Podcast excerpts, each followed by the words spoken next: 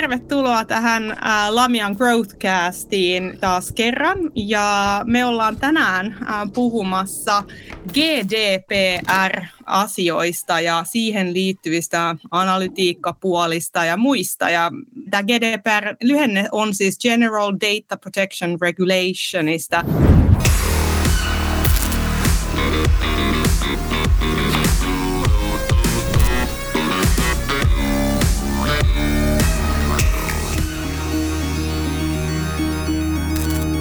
Mun nimi on siis Kiira ja mä oon Lamialta ja mulla on mukana tässä Esa Tiusanen ja Seppo Puusa.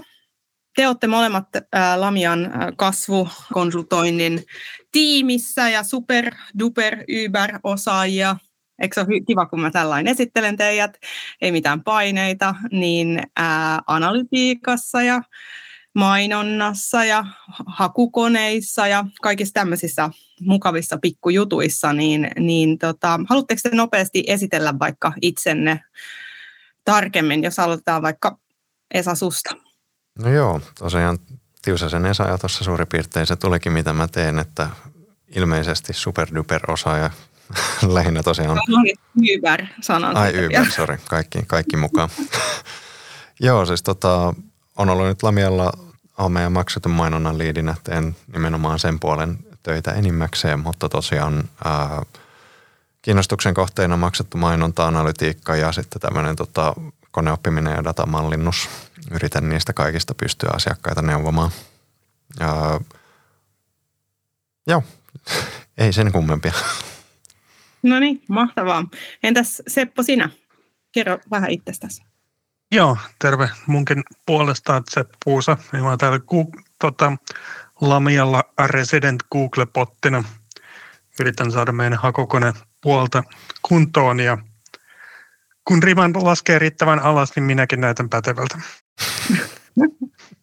Me tietysti varmaan niin kuin kaikki tässä mainonnan ja markkinoinnin ja analytiikan parissa tämän viimeisen parin vuoden aikana, niin GDPR-sana on tullut varsin tutuksi. Eli haluaisiko vaikka Seppo nopeasti tämmöinen niin kuin 30 sekunnin historia GDPRstä ihmisille, jotka kuuntelee nyt tätä meidän podcastia, niin kertoa.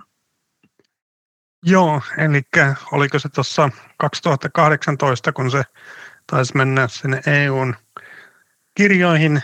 Ja tota, ennen tota, EUssa päätettiin, että nyt tälle niin kuin ihmisten seurannalle ja träkkäämiselle ja kaikille tämmöiselle niin kuin yksityisyyden suojan rikkomiselle pitää laittaa rajoja. Ja sitten tuli toi GDPR tai yksityisyyden suojan asetukset EU-sta ja tota, tuli hirveällä fanfaarilla ja sitten pari vuoteen tai niin kuin ihan hirveästi ei, ei tapahtunut, että niin kuin yritykset vähän yritti kiertää sitä ja nyt sitä alkaa ruuvi kiristymään vähän enemmän ja kaikki nyt niin kuin vedetään pakollakin siihen mukaan, vaikka ei, eivät haluaisi tulla ja niin kuin markkinoinnin datan näkökulmastahan se on niin kuin monen yrityksen näkökulmasta ongelma, koska data vähenee ja datan laatu laatu silleen niin heikkenee, mutta toisaalta myös yksityisyyden näkökulmasta se on plussaa ja hyvä asia.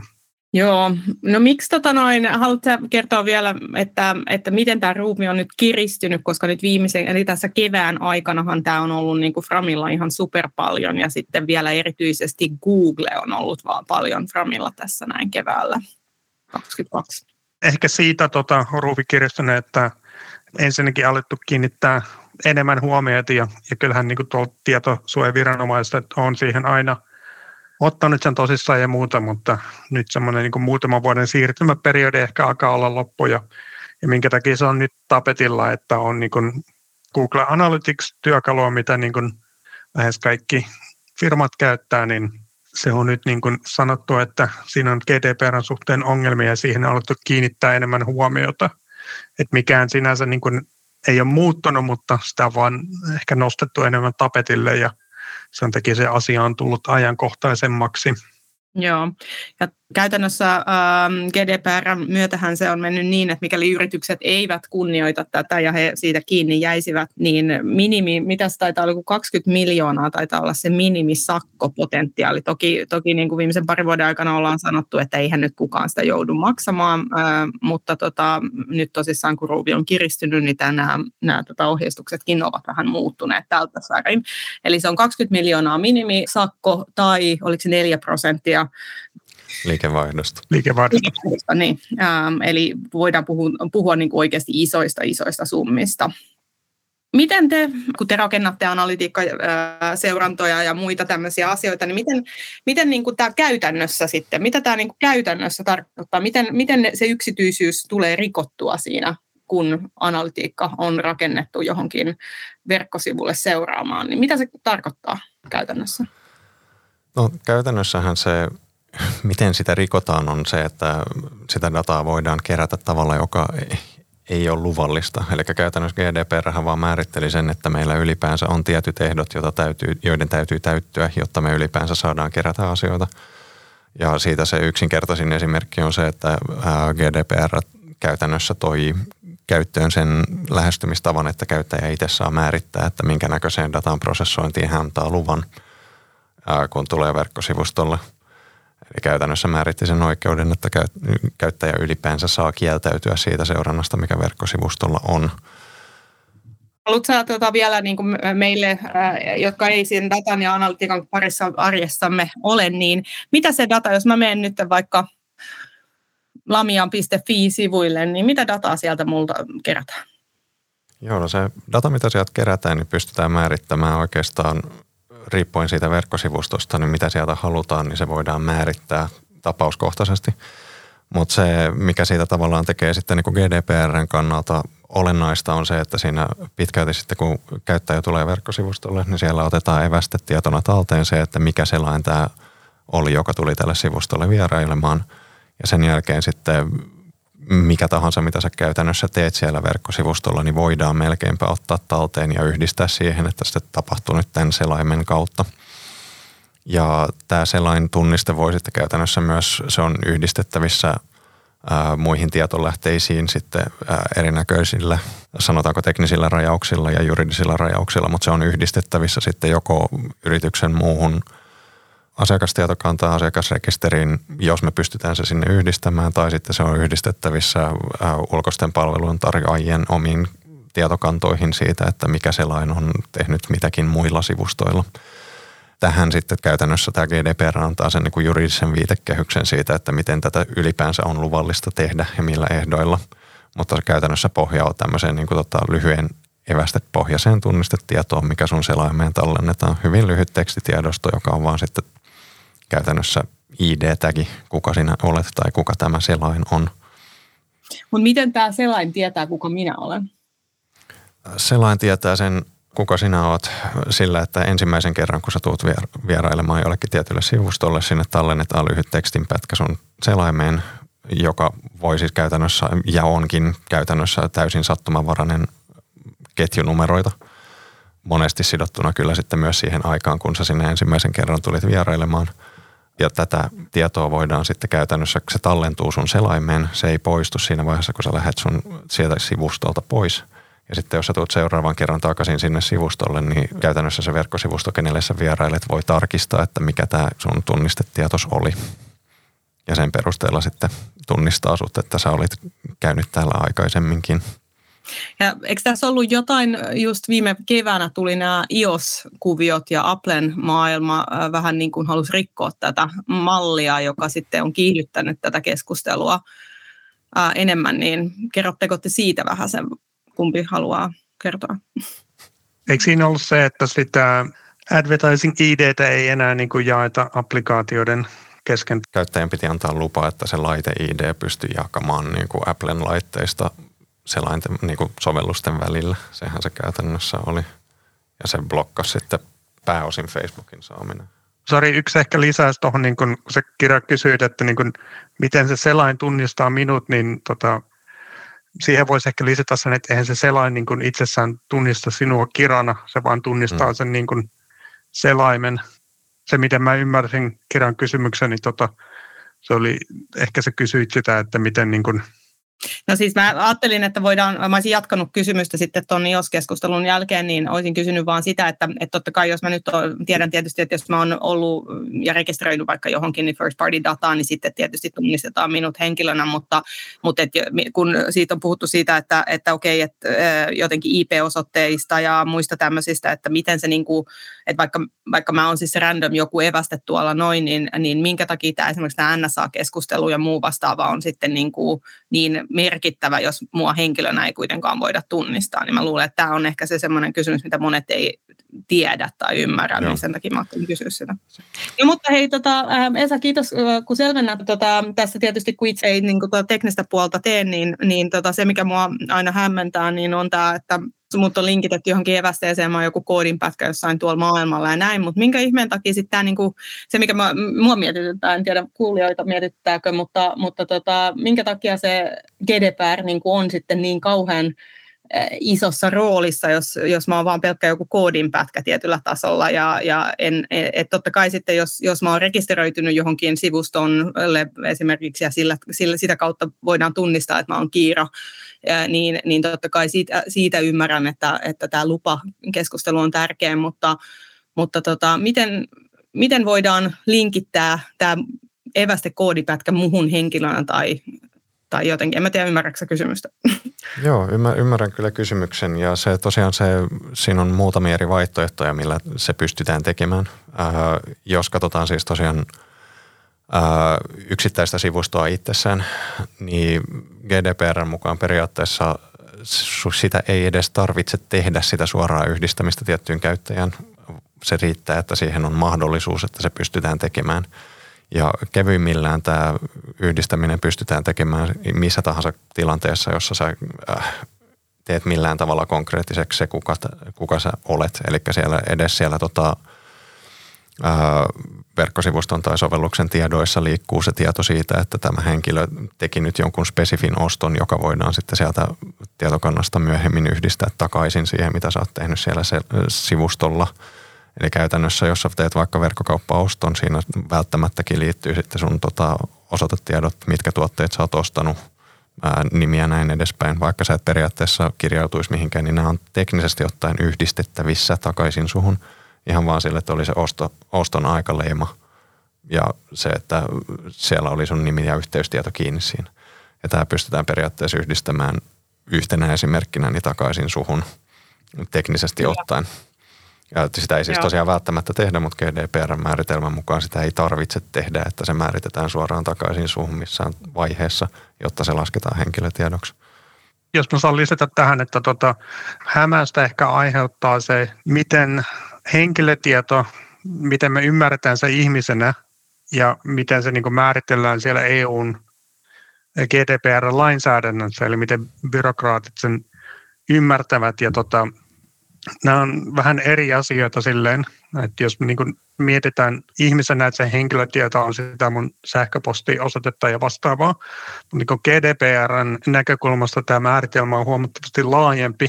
Niin kuin Esakin sanoi, niin sen ei tarvi olla niin kuin tunnistettavissa yksittäiseen ihmiseen, vaan riittää, että se data on yksilöivää. Eli jos niin kuin, tai me luetaan siis henkilötiedoksi myös se, että jos, jos me pystytään siitä datamassasta yksilöimään, että tämä tietty anonyymi laite on tehnyt nämä ja nämä ja nämä toimenpiteet sivustolla, niin tämä luetaan myös niin kuin GDPRssä henkilötiedoksi. Ja niin kuin Esa sanoi, niin siitä ei tarvi ikinä niin kuin selvitä, kuka se oikea luonnollinen henkilö on, vaan riittää, että se data on yksilöivää. Niin just, okei. Okay.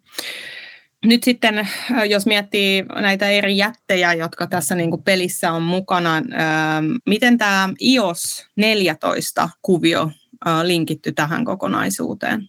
Joo, kyllä. Eli iOS 14 päivityksen yhteydessä käytännössä siis Apple teki tällaisen linjauksen, että siellä kaikissa laitteissa ja sovelluksissa, mitä heidän omassa ekosysteemissä käytettiin, niin siellä oli olemassa tämmöinen tunniste – IDFA-tunniste, joka on käytännössä siis se, että mikä tämä laite on, jolla tämä tehtiin, ja se pystyttiin tuonne sitten mainontajärjestelmille välittämään ja yksilöimään se laite, millä tämä on tehty, koska se on tietyssä sovelluksessa tietyllä laitteella tiedossa. Apple tietää, kuka se oli.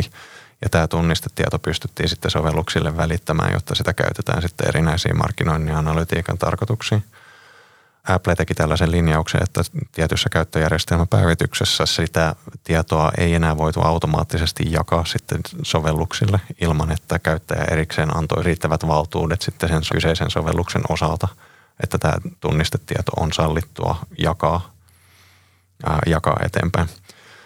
Ja erityisesti toi Facebookin oli sitonut omat mainon, mainosalustansa Applen laitteiden osalta aika suoraan kiinni tähän tunnistetietoon – jolloin sitten tavallaan tämä rajoitus osui aika voimakkaasti Facebookin mainonnan järjestelmiin kiinni, että kun tätä tietoa ei enää saatu, niin sen jälkeen sitten monet kohdennusratkaisut Applen laitteisiin osoittautui mahdottomaksi tai ainakin hankaloitui huomattavasti siitä, mikä oli aikaisemmin mahdollista. Tota, semmoinen mä mietin tässä näin kanssa, että, että tietysti niin kuin GDPR ja koko tämä keskustelu on var, siis valtavan laaja ja siihen liittyy paljon tuntemattomia, joista kukaan ei vielä tiedä yhtään mitään. Ja näin, ja tähänhän Tästä löytyy siis kuulijoille tiedoksi valtavan hyviä ähm, podcasteja ja informaatiota tuolla World Wide Webissa, mutta tota, mm, tälleen niin kuin lyhykäisyydessään ähm, noin niin kuin analytiikan näkökulmasta, niin mitkä on teidän mielestä top-mahdollisuudet tässä kokonaisuudessa ja top-haasteet nyt, jos miettii, niin kuin, että, että miltä se tulevaisuus viiden vuoden päästä suunnilleen voi näyttää, jos niin kuin mennään siihen GDPRn ääripäähän tai sitten mahdollisesti niin kuin, vähän löysemmästä näkökulmasta tuolla EU-ssa katsottaisiin asioita. Mitä ajatuksia tämä herättää? Joo, mutta tota, tai tämmöinen humanistikysymys. Niin, siis jos sä määrittelet, että mitä mahdollisuuksia tässä on, niin se on ehkä, koska me niin kuin analytiikkoina ja me, meillä on sellainen fiilis, että meiltä otetaan pois jotain, niin tätä on hankala nähdä niin kuin mahdollisuutena, mutta tota, tämä niin kuin yrityksen markkinoinnin näkökulmasta voi olla mahdollisuus siinä mielessä, että – easy mode niin sanotusti markkinoinnista vaikeutuu. Googlen ja Facebookin mahdollisuus siihen, että voit mennä niihin plattoihin ja sanoa, että mä haluan näitä mainoksia tällaiselle, tällaiselle ja tällaiselle henkilölle, niin sen resoluutio tai tarkkuus heikkenee, niin, tai mennään vähän tämmöiseen old school tyylisempään markkinointiin, että pitää alkaa miettiä vähän tarkemmin, että no missä se meidän yleisö hengaa ja miten me voitaisiin päästä heidän eteensä. Että silleen niin kuin mä näkisin, että niin kuin kuluttajana tai niin kuin yksityisenä ihmisenä, niin ehkä tämä vähentää vähän huonolaatuista mainontaa, jos niin kuin yritysten pitää alkaa vähän miettiä enemmän, että mitä he laittavat sinne verkkoon, niin ehkä tässä on yksi mahdollisuus sellaisille firmoille, jotka niin kuin ymmär, ymmärtää paremmin, ketkä heidän asiakkaansa on ja tota, minkä näköinen viesti uppoo, niin tämän niin. voisi nähdä mahdollisuutena. Niin asiakaskokemus käytännössä paranee, jos yritykset haluavat investoida markkinointiin ja siihen niin kuin miettimiseen. No mitkä ne haasteet sitten? Onko, tuleeko tulla Esa mainonnan eksperttinä jotain tuohon vielä lisää? Siis nope, nopeana vastauksena mäkin olisin sanonut Sepon tapoin, että vaikea sinällään nähdä mitä uusia mahdollisuuksia tämä avaa, mutta semmoinen mikä mä voisin lisätä, että mikä voidaan tulkita mahdollisuudeksi, on se, että tietyllä tapaa se, että yritykset joutuu miettimään aktiivisesti sen, että millä ne saa ihmiset antamaan lupaa niiden datan käyttöön, niin voi avata mahdollisuuden siihen, että ne pystyy sitten, se kannattaa entistä enemmän, kiinnitetään huomioon tähän ja panostaa siihen, että saadaan niitä yhteystietoja ihan luvallisesti käyttäjiltä kerätä. Yhteystietoja tai siis mitä tahansa muuta tämmöistä. Henkilötietoa, mitä käyttäjät on valmiita antamaan, millä voidaan, mitä voidaan sitten käyttää tähän tarkoitukseen ää, niin se voi olla hyväkin asia, koska jos se system- voidaan systemaattisesti saadaan kerättyä sitä omaa dataa, niin se mahdollistaa mielenkiintoisia analyysejä, joita voidaan tehdä sitten tuolla tota, niin kuin sisäisesti. Ja se itse asiassa voi mahdollistaa sitten parempaa markkinoinnin automaatiota ja suoraviestintää sitten niin kuin omille asiakkaille. Eli vaikka puhun silleen niin kuin tästä mahdollisuutena, niin se ei välttämättä ole mahdollisuus maksettuun mainontaan, joka on mun oma erikoistumisalla, mutta se voi parantaa mahdollisuuksia suoraviestinnän markkinoinnin ja automaation puolella ihan merkittävästi. Sä oot myös puhunut Esa paljon näistä, niin kuin, jos miettii maksettua mainontaa, niin yksi semmoinen selkeä osaamisalue ja taito, jota pitää kehittää, on niin lookalike audienssien rakentaminen, segmentointi ylipäätään niin datasta nyt, kun periaatteessa tämä mahdollisuudet kapenee, niin onko sä edelleen sitä mieltä? Joo, siis ehkä otan askeleen takapakkia ja taustutan, että tosiaan se on mahdollista sitten esimerkiksi tämmöisistä käyttäjistä, jotka on antanut luvan, niin se on ainakin toistaiseksi mahdollista tehdä tämmöisiä yleisöjä mainonnan alustoille, missä etsitään vastaavanlaisia muita ihmisiä. Tämäkin on siis niin kuin GDPR perustuen, tämä pitäisi olla mahdollista, koska jos me saadaan ensinnäkin siihen pohjayleisöön, meillä on ihmiset antanut luvan sen käyttämiseen ja käyttäjät on myös antaneet riittävät luvat sitten sinne mainosta alustan palvelutarjoajille, käytännössä Googlelle, Facebookille, muutamalle muulle isolle pelurille on antanut riittävät oikeudet siihen datan keräämiseen, niin se on edelleen täysin luvallista sitten tehdä tämmöistä tämän suuntaista yleisön muodostusta. Ja tosiaan se voi olla siis niin kuin mahdollisuus yrityksille erottautua toisista sillä, että jos pystyy tekemään paljon paremmin sitä – niin kuin oman datan prosessointia ja sitä kautta niiden välittäminen mainostajille.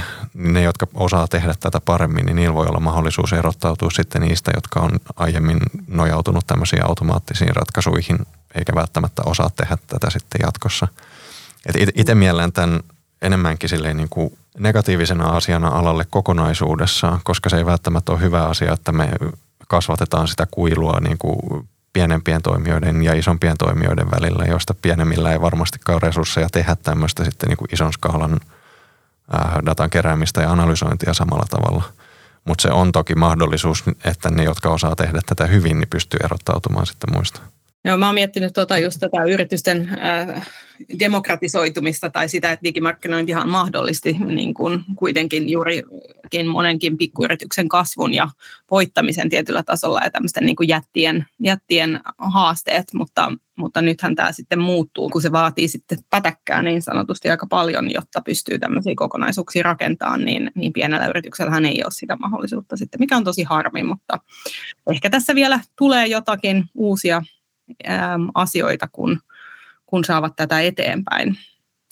Mä tiedän, että me voitaisiin varmaan tunti puhua näistä haasteista, mutta nyt te kaksi analyytikkoa siinä, niin kertokaa mulle nopeilla, nopeat kaksi top-haastetta, mitkä teidän mielestä seuraavan kahden vuoden aikana tulevat todennäköisesti näyttäytymään.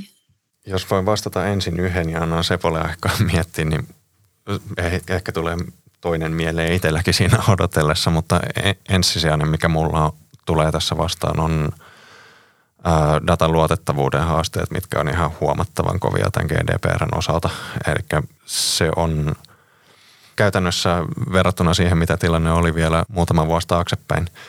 Tällä hetkellä verkkoanalytiikkadatasta puuttuu ihan huomattavan iso osa ja meillä on tällä hetkellä aika vaikeaa ylipäänsä arvioida sitä, että mikä osa siitä datasta on se, mikä sieltä puuttuu ää, niin se tarkoittaa sitä, että niin kuin suoraan verkkodatasta tehtävä analyysi on huomattavan vaikeaa enää niin kuin luotettavasti sanoa, että kuinka paljon me ylipäänsä ollaan saatu kävijöitä tietyille sivuille, minkä tyylisiä ihmisiä ne on ollut ja mitä ne on ehkä tehnyt. Onko ne sitten jättänyt yhteystiedot, ladannut jonkun liidilomakkeen ja tehnyt oston. Me ei enää pystytä luotettavasti sanomaan yhtä helposti edes sitä, että mikä se verkkosivuilta tehtyjen ostojen määrä on verrattuna vanhaan – sitä pystytään kyllä siis niin kuin kiertämään jossain määrin se, että saadaan se edes niin kuin raportointi täsmälliseksi. Sitä pystytään kyllä tekemään tietyillä teknisillä toimenpiteillä, mutta joka tapauksessa datan luotettavuuden menettäminen on iso miinuspuoli, iso uhkakuva, mikä tässä on tapahtunut GDPRn takia. Ja tämä liittyy tähän kykikonsenttiin ja siihen, että ihmiset ei anna välttämättä sitä konsenttia. Joo, okay. kyllä. Eli me ei saada periaatteessa kerätä sitä analytiikkaa, jos käyttäjä niin päättää. Ja sitten sen seurauksena me ei pystytä sanomaan, että millä sivuilla se on ehkä käynyt. Eli käytännössä me ei välttämättä nähdä siitä henkilöstä yhtään mitään. Me menetetään kokonaisuudessaan se istunnon data. Hän ei käytännössä ole datan perusteella olemassa ollenkaan. Mm. Miten teidän kokemuksen mukaan nyt kykikonsentin tätä yleistyttyä, niin mikä prosentti jättää antamatta suunnilleen noin keskimäärin? Puhutaanko me 50 prosentista? Mä oon kuullut siis 40, 50, 60 suunnilleen. Ja sehän vaihtelee paljon niin kuin firmojen ja toimialojen Klassinen konsulttivastaus. Perusteella it depends niin sanotusti, mutta tietenkin tietyillä aihealueilla ihmiset eivät halua niin kuin jakaa tietojaan niin paljon. Ja sitten toinen on myös niin kuin se, miten paljon me niin kuin sitä GDPR-lain kirjainta rääkätään sillä kuki pop-upin asetuksilla, että kuinka vaikeaksi se kieltäytyminen tehdään ja silleen niin kuin rikotaan sitä lain henkeä tai kirjaintakin ihan, ihan niin kuin kirjaimellisesti siinä, että näistä se riippuu, mutta varmaan jossain 30 ja 70 välillä se kieltäytymisprosentti on. Ja, eli tämä on tämmöinen ihan mitään sanomaton independent vastaus. Mahtavaa. Se on, no, mutta se on, se, se on harmi kyllä suurin piirtein semmoinen range, minkä mäkin siitä pystyn sanomaan, että vähän voisi jopa laventaa sitä, että pahin mitä mä oon kuullut on, että se kieltäytyneiden osuus on jopa 85 prosenttia, mutta sitten toisaalta on, nähnyt, on nähnyt ja kuullut esimerkkeistä, missä se on päinvastoin. Eli mä voin jopa laventaa tuota Sepon vähän silleen geneeristä vastausta ja sanoa 15-85 prosenttia, mutta ehkä realistisesti voi sanoa, että kyllä se niin kuin 50 prosenttia voi olla ihan suht turvallinen oletus, että se on jossain siinä main. Mm. Ja tilastollisesti tietysti sitten, niin kuin, jos miettii sitä datan laatua ja muuta, niin, niin tota vähän riippuen tuosta noin, niin, niin jos on se 15 prosenttia, jotka antaa sen oikeuden, niin sittenhän siitä on vaikea tehdä mitään, mutta, mm. mutta jos on enemmänkin, niin sitten tietysti. Joo, ja tosiaan ainakin omalta osin vastasin nyt siis käytännössä analytiikan tai mainonnan lupia. Eli käytännössä se, mikä lupa on annettu myös, siihen on eri kategoriansa, että mille evästeille on antanut luvan ja mille ei. Mä vastasin analytiikan ja mainonnan osalta, että se menee suurin piirtein näin, mutta siellähän on muitakin Joo. asetuksia. Onko sulla Seppo haaste, mikä, mikä sulla on mielessä tässä tähän liittyen?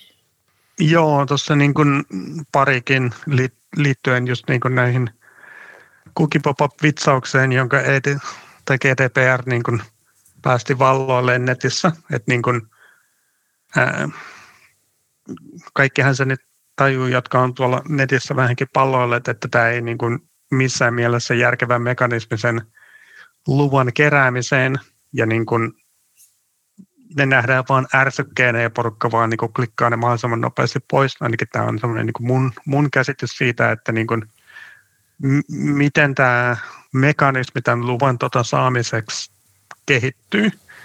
Että niin tuleeko sieltä EUlta joku toinen aloite, mikä tuhoaa verkon käytettävyyttä entistä enemmän, vai tota, tuleeko siihen joku järjellisempi tapa tämän niin kun, luvan keräämiseen on yksi semmoinen niin iso avoin, avoin kysymys tässä. Ja niin kun, toinen semmoinen haaste on ihan se niin kun, tekninen toteutus, että on, on vielä paljon yrityksiä ja verkkosivuja, joilla on se kukipopappi, mutta niin kuin se, mitä siellä niin kuin taustalla tapahtuu, niin se ei ole lain kirjaimen mukainen, että joko niin kuin tarkoituksella tai sitten niin kuin tietämättömyyttä sitä lupasignaalia, mikä siitä kukipopapista tulee, niin ei kunnioiteta ja sieltä edelleenkin lähtee, niin kuin tallennetaan keksejä ja kerätään dataa, niin tämä voi tosiaan johtuu siitä, että se osaamattomuudesta, että se ei ole niin kuin teknisesti ihan triviaalia sen niin kuin seurannan tekeminen silleen niin kuin GDPR-ohjeiden mukaisesti. Että niin kuin siinä on paljon puutteita ja haasteita kyllä vielä. Ää, mainonnan tehokkuuden heikkeneminen on siis niin kuin aivan selkeä miinuspuoli. Tai omalla tavallaan se voi ajatella kahdelta näkökulmalta. Se, että se tehokkuus heikkenee, niin se on yrityksen kannalta huono asia, koska joutuu maksamaan enemmän suhteessa niihin tuloksiin, mitä sieltä saadaan irti. Eli aiemmin helpommalla kohdennusratkaisulla sä voit saada parempia tuloksia sun mainonnasta kuin mitä sä saat, jos sä joudut ottamaan lavemman kohdeyleisön käyttöön. Eli mainostajalle käytännössä rahan hukkaa siitä, että ei ole enää käytössä samoja kohdennusmahdollisuuksia kuin ennen oli. Ja vastapuolena ää, käyttäjälle niin epäsuosittu mielipide kuin se ehkä on, niin käyttäjä voi jopa saada enemmän mainoksia johtuen siitä, että – GDPR tuli enemmän ja huonosti itselleen kohdistettuja mainoksia kuin, mitä on aiemmin saanut. Eli koska jos tämä mainonnan tehokkuus tippuu, niin sitten käytännössä sitä täytyy jossain määrin paikata sillä, että me saadaan enemmän, näyt, niin kuin enemmän toistoa vähän ehkä huonommalla kohdennuksella. Voi olla, että mainosalusta tiputtaa vähän hintoja, jotta se pystytään toteuttamaan lisää mainospaikkoja ja käytännössä sen takia, että – vanha malli ei enää toimi, niin lopputulos onkin se, että käyttäjä saa sitten enemmän mainontaa tämmöisessä tota, ratkaisussa, joka loppupeleissä yritti tavallaan yritti jopa välttää semmoista kehitystä. Eli tämä voi vähän niin kuin kääntyä päälailleen se, mitä GDPRllä pyrittiin verrattuna siihen, mikä sitten oikeasti toteutuu. voi aiheuttaa enemmän ja spämmäävämpää mainontaa käyttäjille. Niin. Eli pahimmillaan tämä on niin kuin internetin kuolema ää, Euroopassa. en usko, että internet kuolee tähän. No siihenkin on tai... näkökulmansa, miksi saattaisi. Siinä on juridiset syyt, minkä takia tämäkin voi olla ongelma, mutta ihan siihen asti mä en, en omaa näkökulmaa. Niin joo, en, en usko, että internet kuolee eu täysin, mutta tosiaan siihen on kyllä lainsäädäntömuutoksia, mitkä voi pahimmillaan tota, aiheuttaa senkin mitkä on nyt tapetilla. Mutta sitten taas toisaalta eikö, äh, ihan perusydinoikeuksissa ole kuitenkin tämä niin kuin tiedon äh, oikeus äh, tai oikeus tietoon ja viestintään ja tämän tyyppiseen, niin, tota, niin se varmaan sitten taas overruulaa tämän homman. Niin tässä onkin mielenkiintoista pari vuotta keskustelua Euroopan neuvostossa edessä siis toisin sanoen. Perusihmisoikeudet versus, versus mainonta tai markkinointi. No joo, Tota, joo, hy- hyvät pointit. Se, mitä mä mietin vielä tässä, kun tietysti tästä voisi, kuten sanottu, puhua vaikka kuinka kauan, ja varmaan voitaisiin toinenkin sessari tästä aiheesta vähän vaikka analytiikkajärjestelmien näkökulmasta ottaa. Mutta tota, tähän loppuun, niin miten te ajattelette analytikkoina, että tota, mitä niin kuin nyt pitäisi yritysten tehdä mitkä on ne seuraavat yksi tai kaksi asiaa seuraavan vuoden aikana, mihin, mihin oikeasti niin kuin kannattaisi nyt keskittyä? ja miksi? Mä voisin aloittaa vastaamalla niin, että ää, yksi juttu, mikä ainakin täytyy ottaa huomioon, on se, että millä saa semmoisen niin hyvin geneerisen tason mittaroinnin kiinni teidän omalta sivustoltanne siitä, että kuinka paljon vierailijoita siellä ylipäänsä on. Riippumatta siitä, että emme, ei tarvitse pystyä edes yksilöimään sitä, kuinka moni käyttä, äh, niin kuin ketä siellä oikeasti on. Niin kauan kuin sä saat edes semmoiset niin perusmittarit siitä, että kuinka monta vierailijaa siellä ylipäänsä oli, ää, kuinka monta ostoa ja konversiotapahtumaa, mitä ikinä ne sitten onkaan, niin löytyy. Koska se täytyy pystyä saamaan se raportointi kattotasolla jotakuinkin luotettavaksi mahdollisimman helposti. Eli tämä kannattaa huomioida, että on olemassa erillinen järjestelmä, joka vaan katsoo sitä, että mitkä ne niin kuin hyvin kattotason numerot on, mitä sivustolla tapahtuu. Se on mun mielestä ainakin yksi asia, mitä kannattaa huomioida. Ja toinen on sitten se ää, lähteä rakentamaan niitä edellytyksiä, joilla pystyy sitten niin kuin pienemmästä määrästä yksilöivää dataa, niin tekemään sitten niitä johtopäätöksiä ää, mainonnan järjestelmiin, mitä tarvitaan sitten siihen, että saadaan sitä tehokkuutta edelleen jossain määrin hyödynnettyä. Eli kehittämään omaa datakompetenssiaan, jotta pystytään esimerkiksi sitten mallinnuksen nojalla auttamaan vähän paremmin kiinni sitä, että ketkä on lupaavia käyttäjiä ja kenen, miten me saadaan ne yleisöt muodostettua tehokkaasti mainosjärjestelmiin jatkossakin. Kiitos Esa. Mitä Seppo, tuleeko sulla jotain erityistä mieltä? Joo, vähän komppaisin tota, mitä Esakin sanoi, että tota, mm, kannattaa olla niin analytiikan suhteen ainakin sellainen plan B mietittynä, että niin kuin, jos sattuu nyt käymään silleen, että Google Analyticsia ei, ei pystykään käyttämään, eli sieltä ei tule niin kuin riittävää poliittista ratkaisua niin kuin EUn ja ää, Jenkkien välillä, niin, niin mikä olisi semmoinen vaihtoehtoinen analytiikkajärjestelmä, millä pystyisi mittaamaan anonyymisti sitä sivuston kävijäliikennettä – myös siinä tapauksessa, että niin kuin ilman lupaa, eli silleen, että me ei oikeasti ei kerätä mitään tietoa, mikä on GDPRn puitteissa laskettavissa henkilötiedoksi. Eli siellä on nyt Matamo ja Pivik Pro tulee ensimmäisenä mieleen, eli on sellainen plan B, että mit, mitä tapahtuu, tai niin kuin mitä tehdä, jos tapahtuu se worst case scenario, että Google Analyticsia ei voi esimerkiksi ensi vuonna enää käyttää. Ja tota, toinen sitten, mä menisin ehkä vähän niin kuin eri päähän kuin mitä Esa sanoi, että mä menisin myös enemmän sinne niin kuin old school markkinoinnin puolelle, että m- miten me saadaan tietoisuutta ja viestiä eteenpäin, jos meillä ei olisikaan tätä kohdennettua mainontaa enää. Niin kuin, eli näitä pointteja, että missä se yleisö hengaa, minkä näköisiä sivustoja he lukevat, mitkä on ne ongelmat ja kipupisteet, mihin me voidaan tarjota ratkaisuja ja niin kuin, mitä kautta me saataisiin tämä viesti niin kuin heidän eteensä ilman kohdennettua mainontaa. Eli se voi olla niin kuin ihan Google Adsen displaytä, että kohdennetaan niin kuin tietyille sivustoille pelkästään niin kuin ihan sivukohtaisesti, ettei niin kuin käyttäjäkohtaisesti sitä. Ja tämä kaikki jalkatyö, mitä tehdään, niin tämä sit auttaa myös siinä niin kuin kohdennetussa mainonnassa, että niin kuin viestit paranee ja me pystytään puhumaan enemmän sitä kohderyhmän kieltä ja ongelmia ja sitä kautta niin kuin tekemään parempia mainoksia tai mainosviestejä ja niin kuin, jos me niitä viedään sitä kohdennetun niin kuin mainonnan kanaviin, niin tulokset luultavasti paranevat. Hei, kiitos ihan super paljon Esa Tiusanen ja Seppo Puusa näistä äm, ajatuksista ja, ja tota, ä, otetaan jossain kohtaa vielä tosissaan toinen keskustelu tähän teemaan liittyen, koska kuten sanottu, niin tästähän voisi pari päivää jutella. Hei ja kaikille kuulijoille kiitos paljon, että kuuntelitte meidän Growthcastia. Ää, niitä li- jaksoja löytyy lisää tuossa noin ja niitä tulee lisää, joten, joten ei muuta kuin hyvää päivänjatkoa sinne. Joo, kiitos.